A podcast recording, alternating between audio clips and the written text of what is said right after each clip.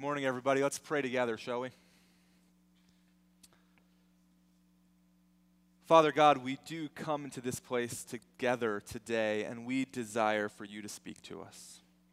Lord, continue to draw near to your people, we ask. We ask that your scriptures would penetrate our hearts and our minds, that we would be those who are humble before you. You are a great and mighty God, and worthy of our worship, and worthy of our praise, and worthy of a faithful following.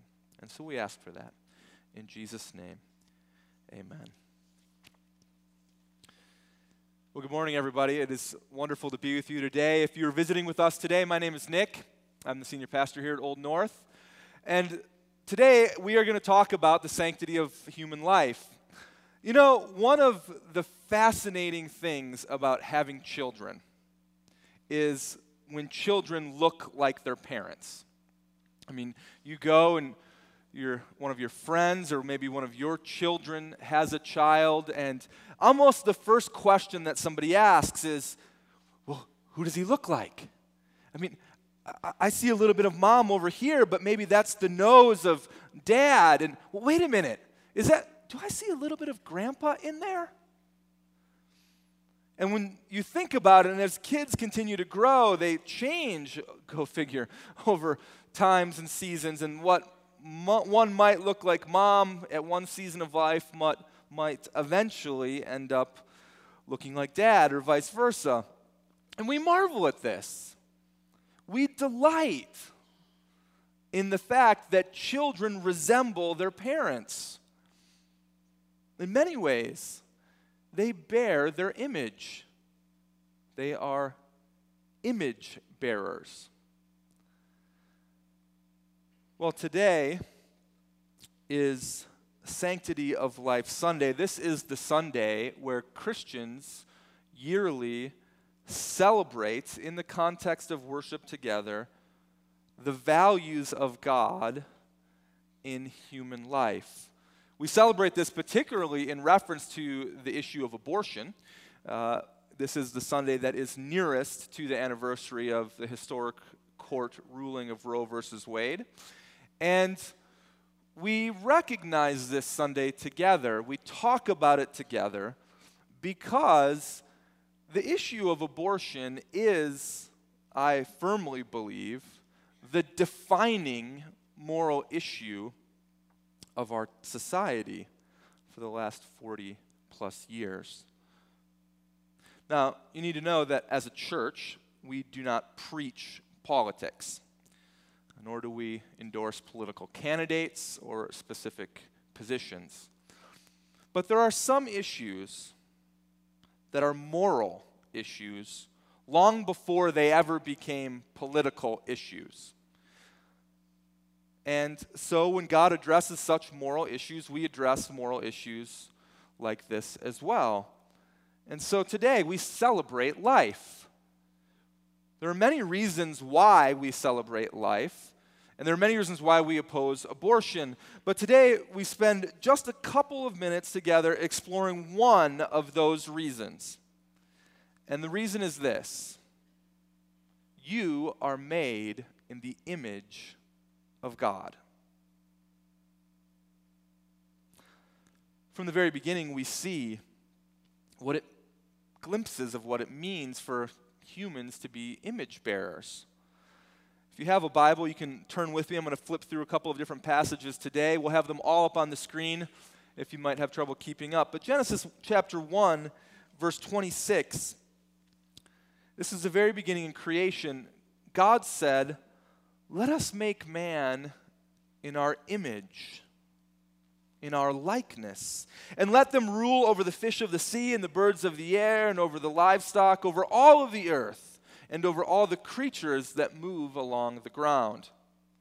Now, the key words from the very beginning in this passage are image and likeness. Both of these words in the original Hebrew refer to something that is similar in nature, but not exactly equal. So, how do we bear God's image? how exactly we bear his image is unclear. It's a little bit mysterious. Scholars have debated this for some centuries now. Some have said, well, the way that we bear God's image is because we have a conscience. We can feel or sense the difference between right and wrong. Others point to the idea of moral purity before the fall of mankind in sin. And still others think that we bear God's image as we exercise dominion over the earth and over the creatures of the earth. How exactly we bear God's image is mysterious. Maybe it's one or two or all three of those things and, and even more. But the point is this to be an image bearer means that humans are like God and they represent God in certain ways. There are a lot of different passages in the Bible we could point to for this. Genesis chapter 5, verse 3, we see the idea of image and likeness that's brought about again. It says in Genesis 5 when Adam had lived 130 years, he fathered a son in his own likeness after his own image, and they named him Seth. Likeness and representation is something that happens at childbirth. This is why we wonder, we marvel, we have great joy when a child looks like his mother or his father. This is why it's so neat when we look at their facial expressions, their, when we hear their verbal intonations, when we see that they have mannerisms like their parents. Children aren't just mimicking us, they're actually like us. This is how they were made by God Himself. And so, in the ways, this is a key point, in the ways that kids represent their parents, we have a glimpse into how humans represent God. Each and every one of you represent, you are made in the likeness of God Himself. And at first glance, that might not seem like that big of a deal to you. But when you really pause to think about it, this becomes one of the defining characteristics of your existence. And it's absolutely mind blowing. So, if all humans are made in God's likeness and His image, one of the questions that's certainly pertinent to us today is Are the unborn also made in His image? Well, we can look at this issue biblically, we can look at it practically, and we can look at it medically. We'll spend just a couple moments on each. But scripturally, look at Jeremiah chapter 1, verse 5 with me. This is what it says. It says, Before I formed you, God is speaking. Before I formed you in the womb, I knew you. Before you were born, I set you apart. Psalm 139, we had a responsive reading a couple moments ago based on this psalm. It continues For you created my inmost being, you knit me together in my mother's womb. I praise you because I'm fearfully and wonderfully made. Your works are wonderful. I know that full well. My frame was not hidden from you when I was made in the secret place, when I was woven together in the depths of the earth. Your eyes saw my unformed body, and all the days ordained for me were written in your book before one of them came to be. How precious to me are your thoughts, O God! How vast is the sum of them! So clearly, we have some poetic language here. But even in the midst of poetry, one thing is very clear the Bible ascribes personhood to the unborn. And God is referred to as the one not only who knows us before we come into existence, but is actively evol- involved in creating us. All the little parts and pieces that make you, you, and me, me. God is the one who is in the middle of it. Practically speaking, we know that babies in utero are people. From the feeling that we have when babies move, to considering the reality of life with us, to that mysterious pregnancy glow that women get. Fewer and fewer people are questioning this reality. In fact, you know, this is an interesting point for you. Statistics are showing that the millennial generation is the generation now that is turning away from the pro abortion mindset of their parents and just based on sort of logic and common sense and intuitive feeling saying, no, that's actually real life inside of me. How could we possibly abort that? Medically, the advance of technology has shown us so much more about babies, and it is absolutely amazing.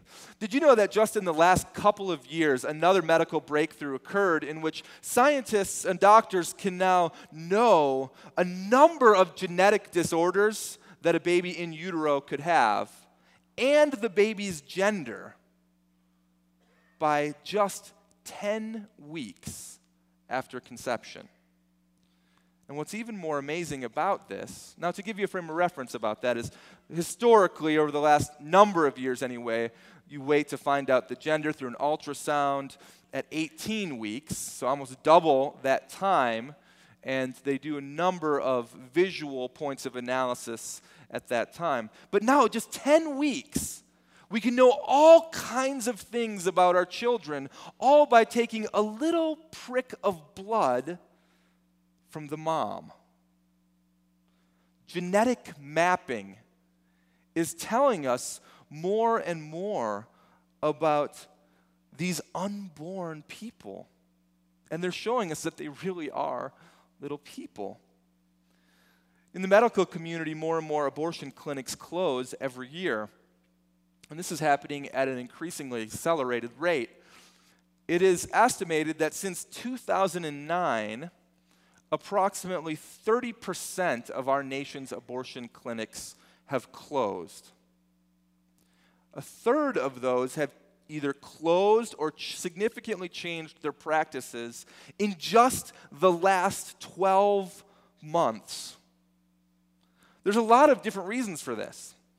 But one of the significant reasons is that more medical professionals are unwilling to take part in abortion procedures even among secular, progressive New England folk, where we most recently came from, it is becoming increasingly difficult to find a place that would even perform these procedures at all.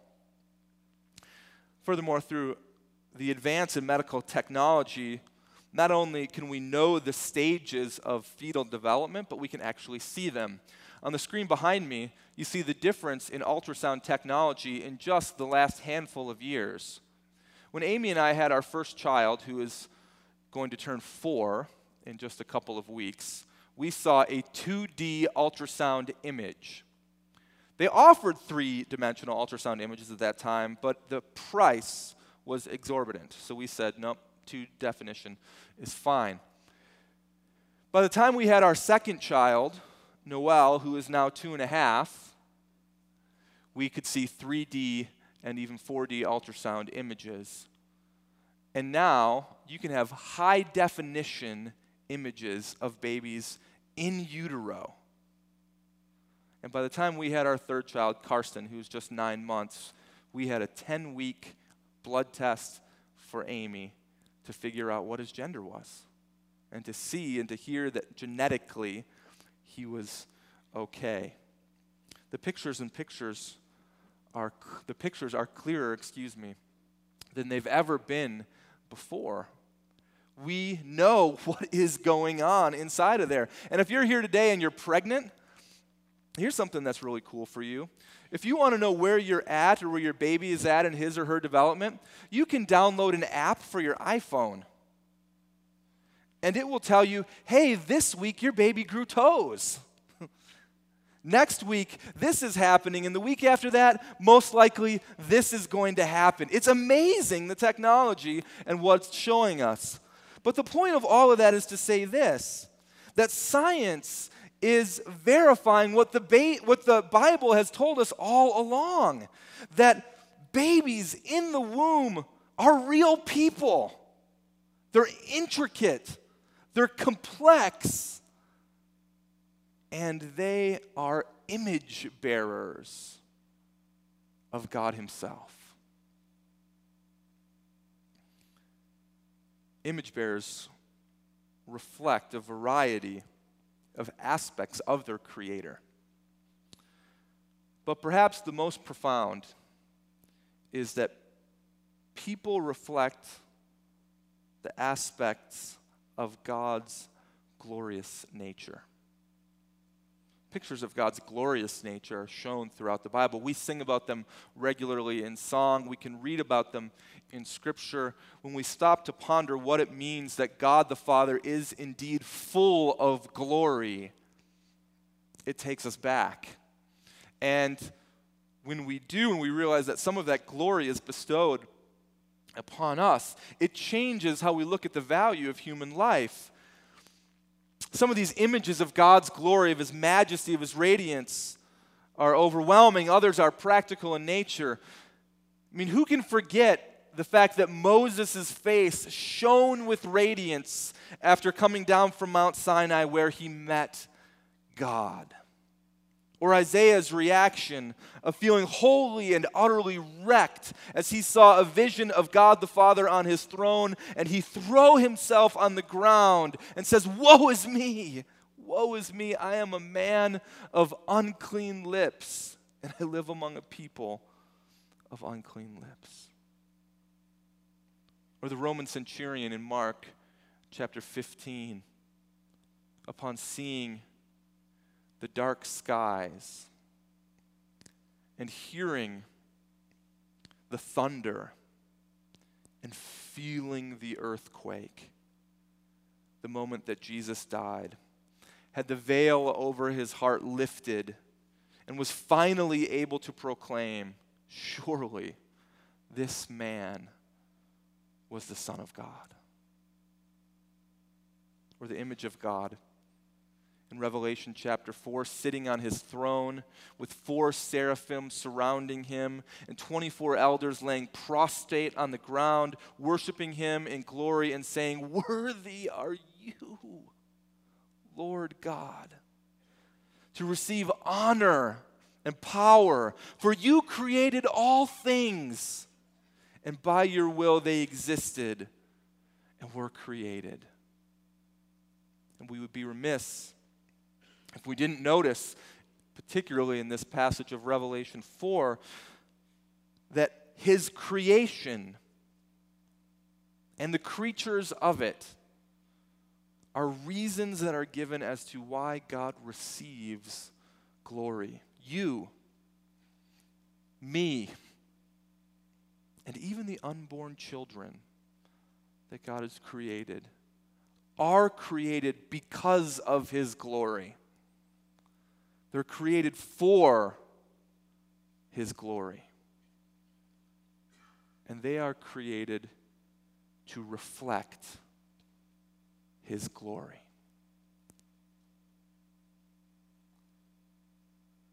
So, how does God use people to represent Him? How do you bear His image? There are a number of different explanations, but Tom Wright gives a helpful description. And rather than recounting it for you, I thought we'd play just a short video clip to further uh, elaborate on our understanding of this.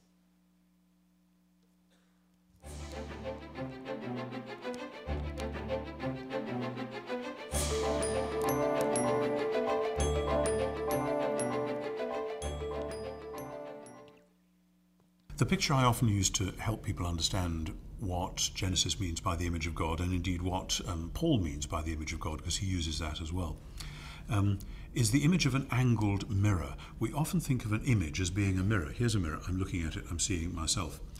But supposing we have an angled mirror, I remember when I was a small boy um, being ill in bed and uh, uh, my mother lined up a mirror in the doorway of my room so that through that mirror I could see her and other family members coming and going in the hallway outside my room so that I didn't feel so isolated and alone.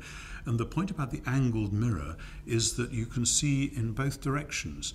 And uh, it seems to me that God has put humans like an angled mirror in his world so that God can reflect his love and care and stewardship of the world through humans, and so that the rest of the world can praise the Creator through humans. And the way this comes out in many biblical passages is to see God's people.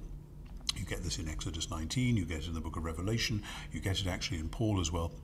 See God's people as uh, the royal priesthood. The priesthood because they are summing up the praises of creation, presenting it before God. So when, when humans praise God, they ought to realize that they are doing so as the representatives of the whole world, reflecting the rest of the world to God. But when humans are looking after creation and bringing God's healing, restorative justice to creation in all sorts of different ways, there they are reflecting God into the world. So that the image of God is not, I think, something about us, our memory or our conscience or our imagination or our spirituality or our reason, or theologians have tried all that, as though there was something about us which is exactly like God. No doubt a lot of that is true, but I think it's a much more creative, much more uh, dynamic picture.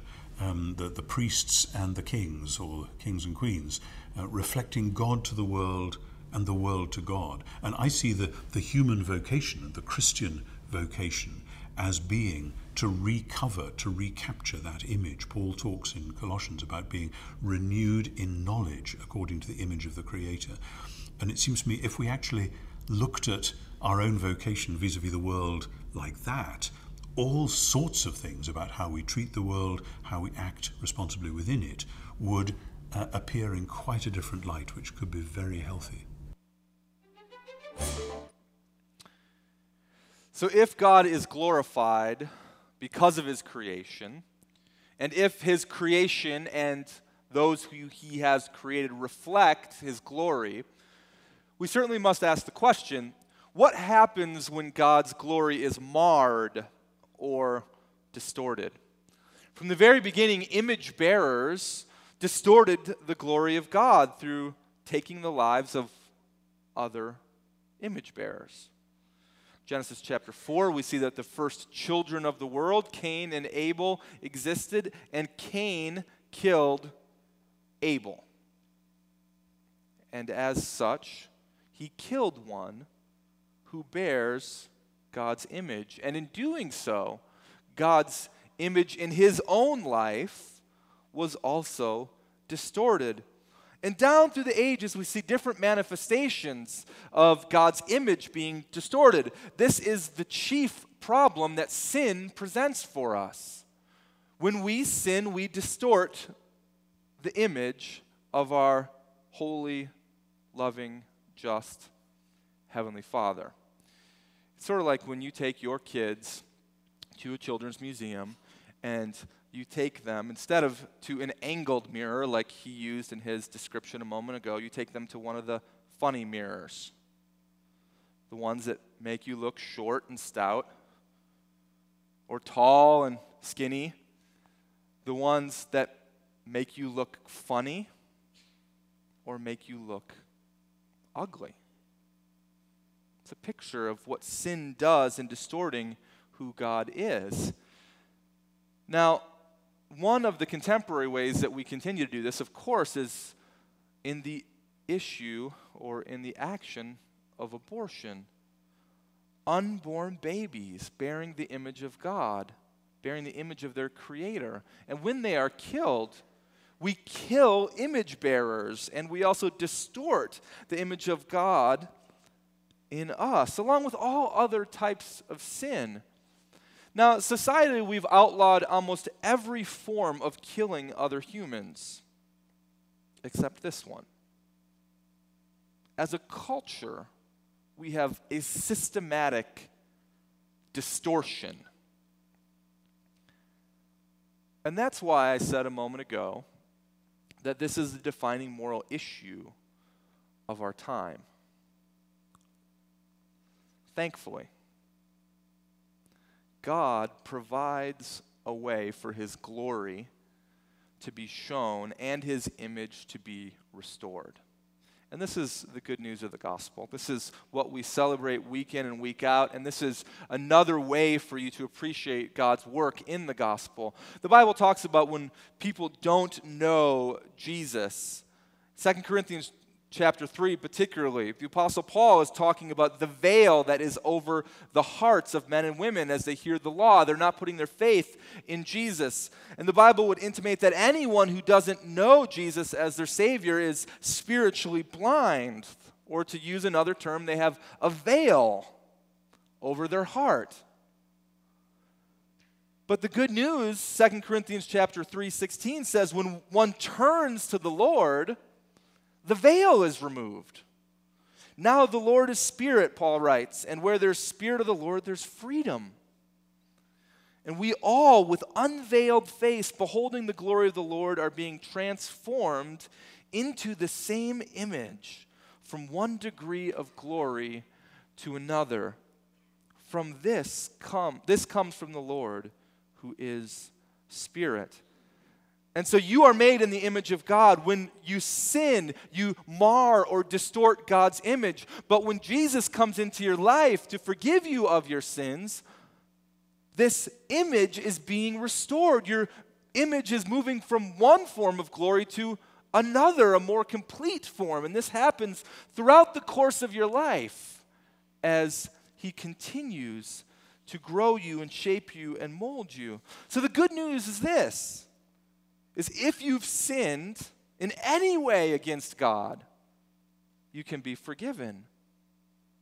And you need to know that God wants to restore his image in all of its splendor in you, even if you have taken the life of another person through having an abortion.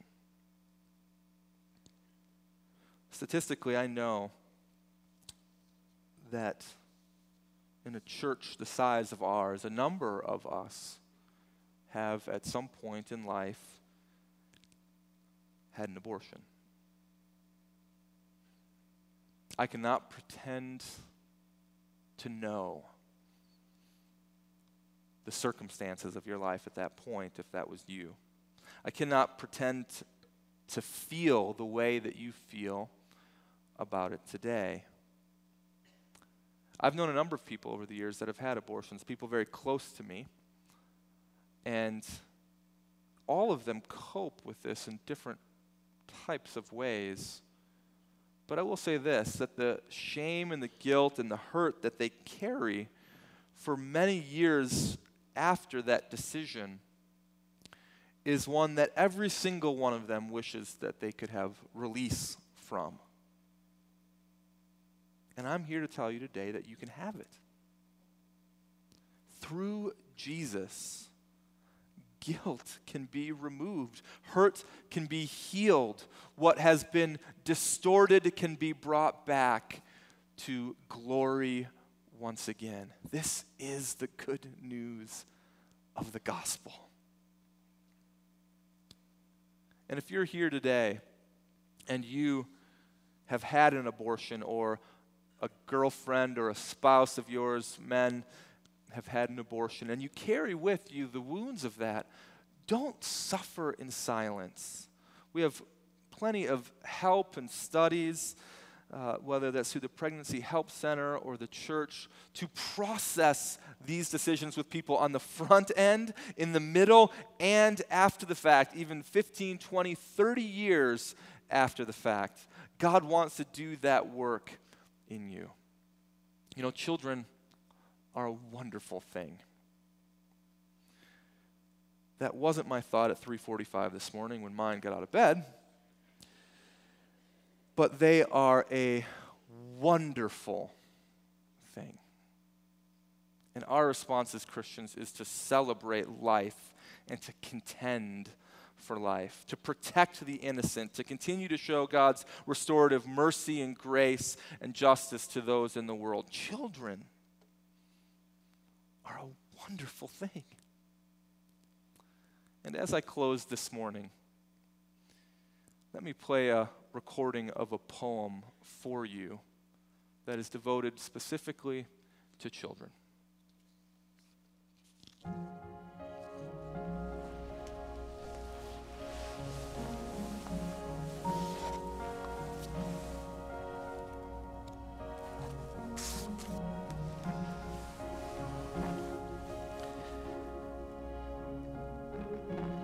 Hear the children crying?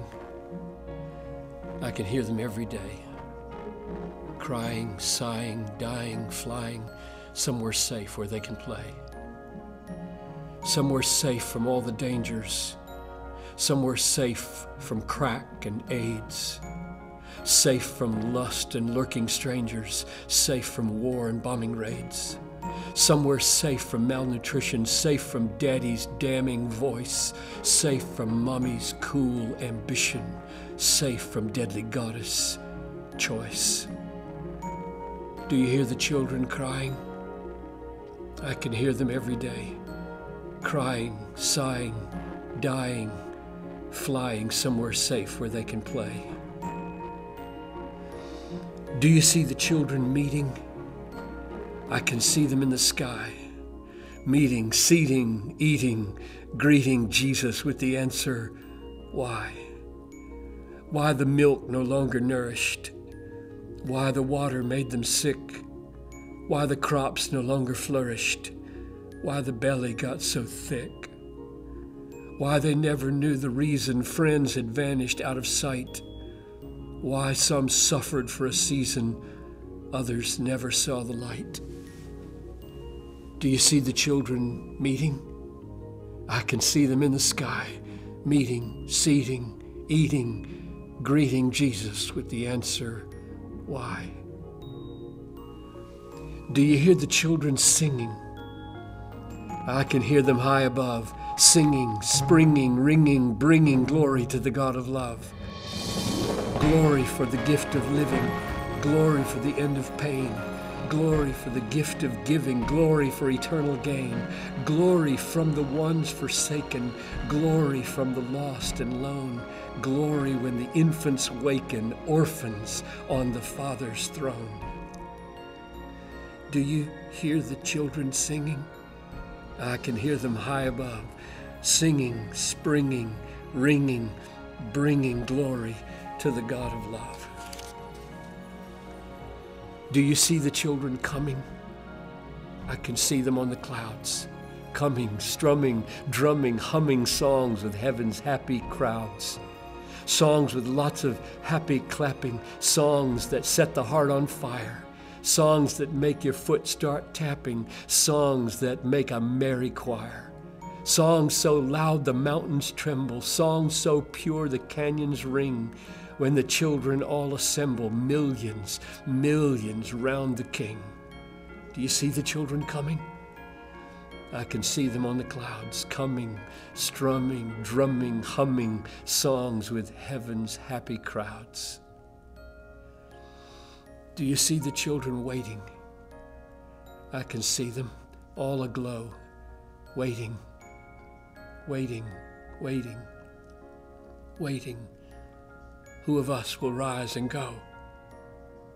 Will we turn and fly to meet them? Will we venture something new? I intend to rise and greet them. Come and go with me, would you?